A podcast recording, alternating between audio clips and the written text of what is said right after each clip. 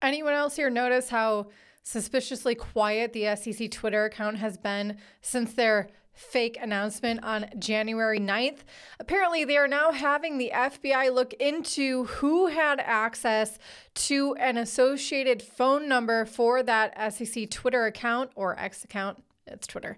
Uh, but ironically, it has been very quiet since its actual official approval of the Bitcoin spot ETF that happened yesterday. They don't necessarily normally post every day, but considering this has got to be one of the largest announcements having to do with the SEC and them in the past referring to their own official channels as the main resource for uh, to reference official information coming out from them, they have been very suspiciously quiet on their Twitter account. What's even more surprising is probably the fact that there are two SEC officials that did vote to deny the Bitcoin spot ETF but Gary Gensler was not one of them. That being said, in the past, vocally in the public, Gary Gensler was very against the Bitcoin spot ETF, as was Jamie Dimon, as was Elizabeth Warren, as was even Joe Biden. But you know who was for it, especially since they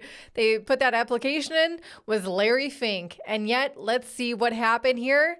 The Bitcoin spot ETF was approved right on schedule. But BlackRock's iShares technically wasn't the very first Bitcoin spot ETF to be trading.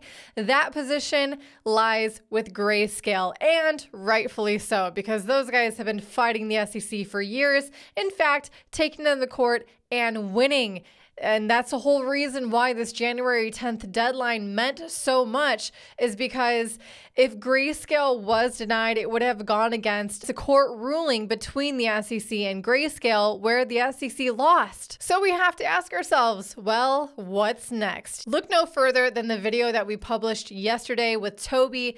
He went into depth about what his thoughts were regarding Ethereum and the Ethereum ETFs soon to come. And there's a lot of the familiar applicants of the Bitcoin spot ETF are now also applying for the Ethereum spot ETF. We're looking at BlackRock, Grayscale, Fidelity, and many more. Uh, I think about eight at least uh, who are applying for the Ethereum spot ETF with the new SEC deadline for these decisions to come in the summer of 2024. But we have to ask ourselves is this in conflict with the other public statements made about Ethereum as a security from the SEC?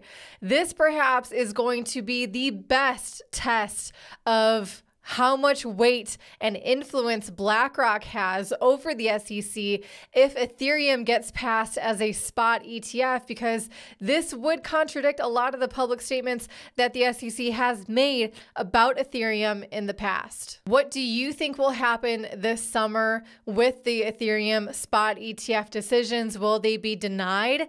Will they be delayed?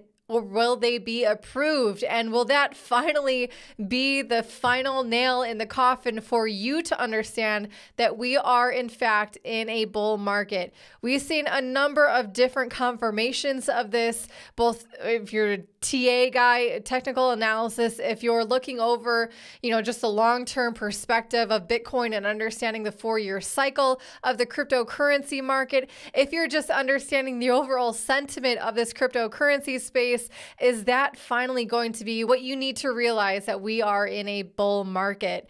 It might be a little bit late to be dollar cost averaging at that point. If you want to know what people think about the cryptocurrency space that have been in this market for over a decade, you got to check out learningcrypto.com, the home of the CT Club, where Toby and myself share our insights and our uh, journey within the cryptocurrency space with you, the members. I think you'll find it highly valuable valuable. I highly recommend it. Anyway, uh, if you guys want to know what our thoughts are on this cryptocurrency space in the future, you got to hit subscribe and hit like on this video if, if you found it informative. Otherwise, I'll see you tomorrow. Have a good one.